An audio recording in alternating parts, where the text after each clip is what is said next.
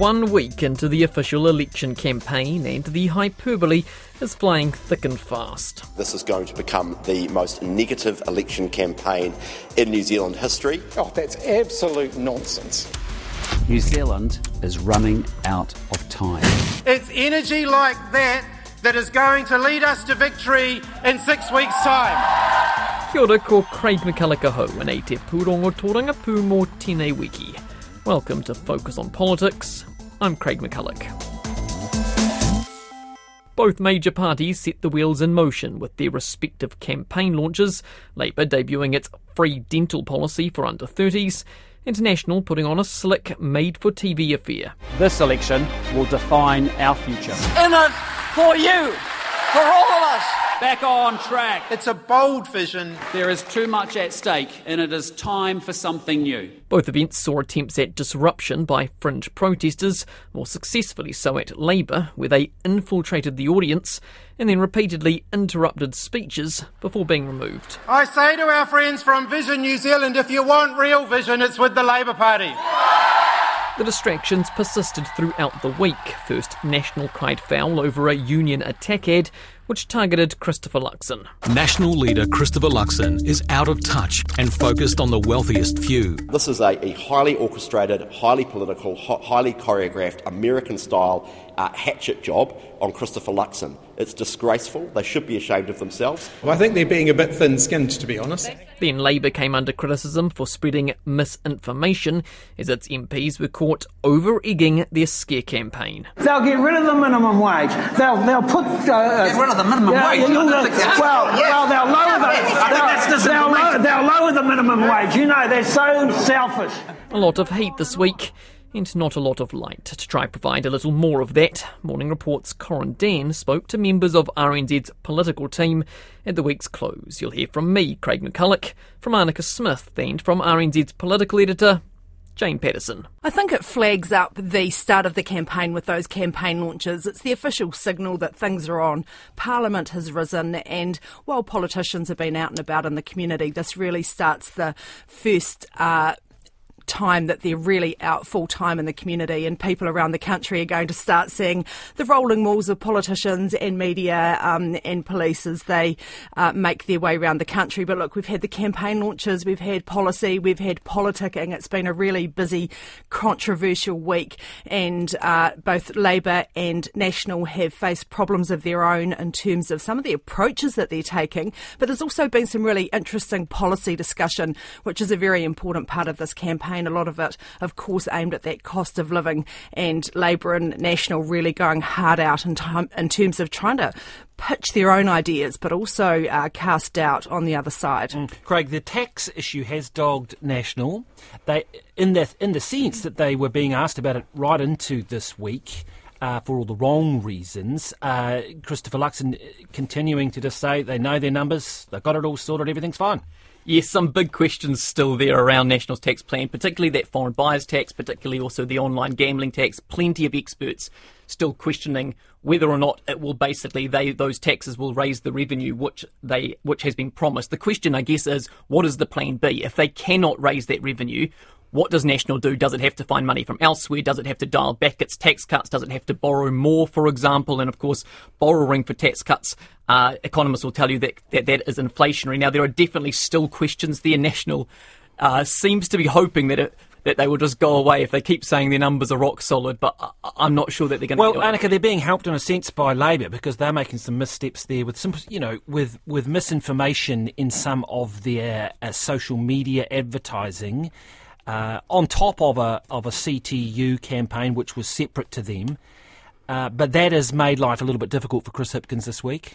Yeah, it's felt quite scrappy, I think, when we've, we've got the campaign kicking off in the first week. Parties want to be speaking about policies. As Jane said, they've launched their campaign.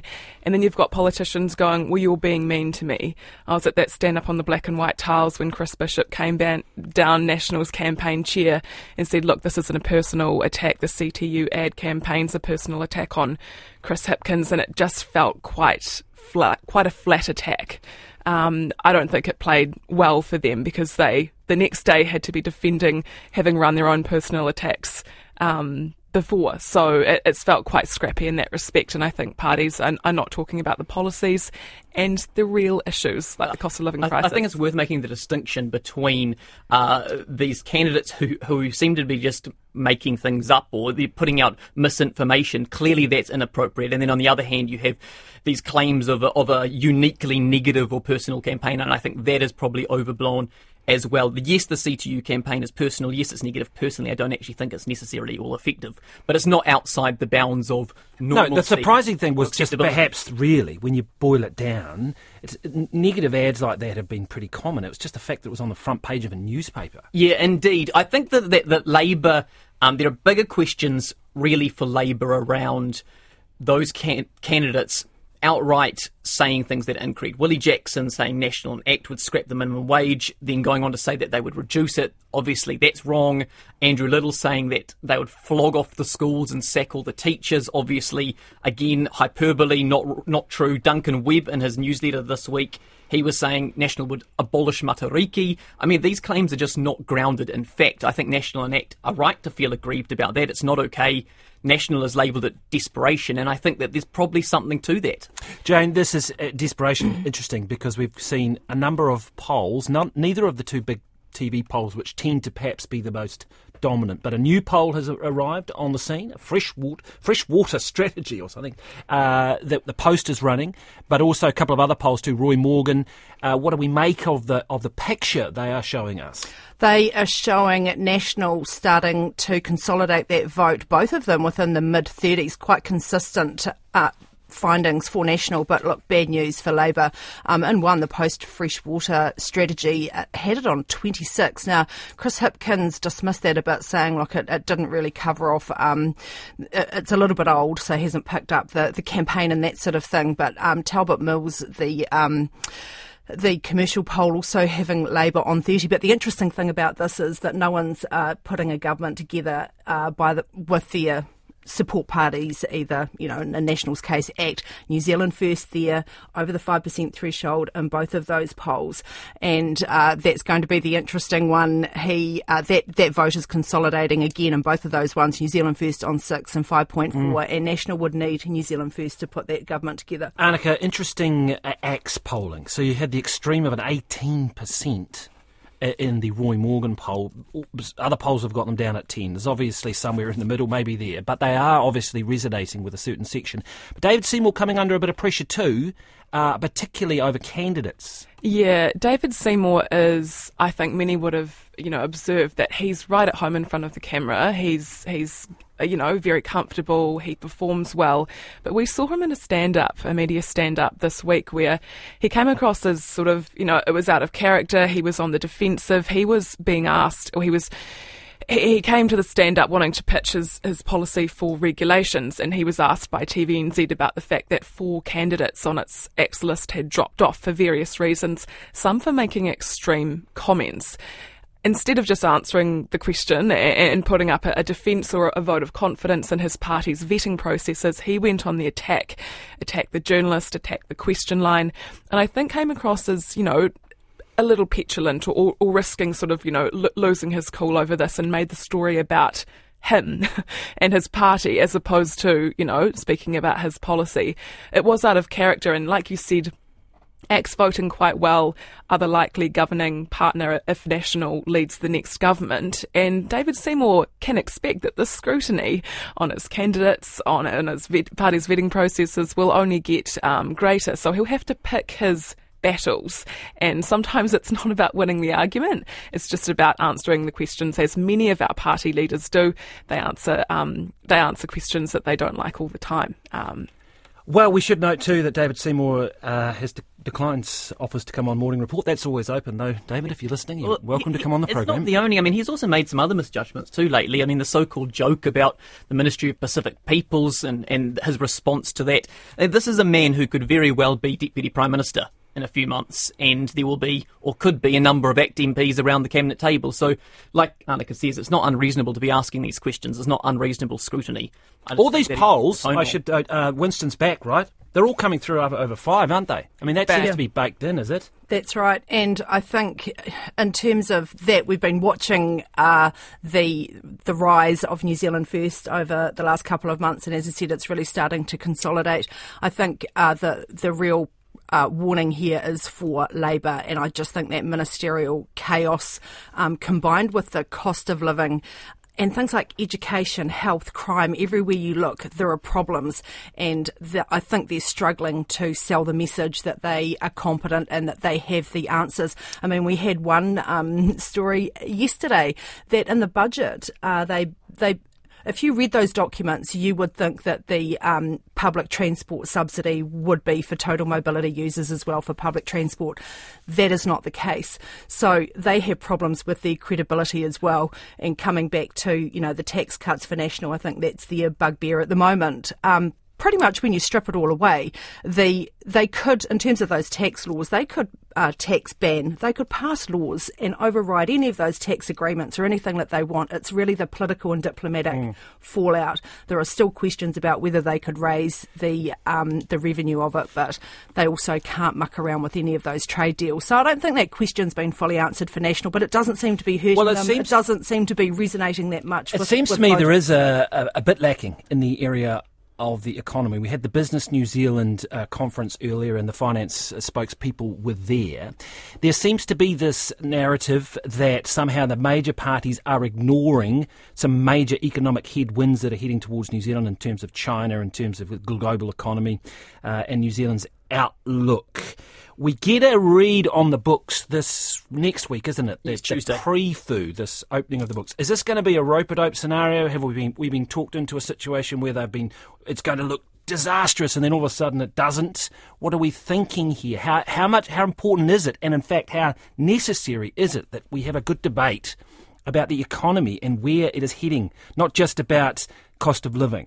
It is important. I mean, I, I don't think the preview is going to make for pretty viewing. Um, I think everyone knows that the forecasts are going to be much worse, that the revenue estimates are going to be lower, whether or not we have been talked into expecting that um, based on the politicians. So I guess we'll find out on Tuesday. We have seen this week both Labor and National talking about the economy, but it has been at that high level. It has been um, rather, uh, you know, and, and both sides pointing to the statistics. I mean, they, well, the problem is they, bo- they both say, "Oh, we want to grow the economy. Oh, we're going to, we're going to," and they both want to do a trade deal, trade deal with India. Okay, Labor's come on board with that, but there doesn't seem to be much detail. Yes, uh, and I, I, to be honest, I don't expect that we're going to be seeing much more detail this campaign. I think both parties are trying to stay out of that.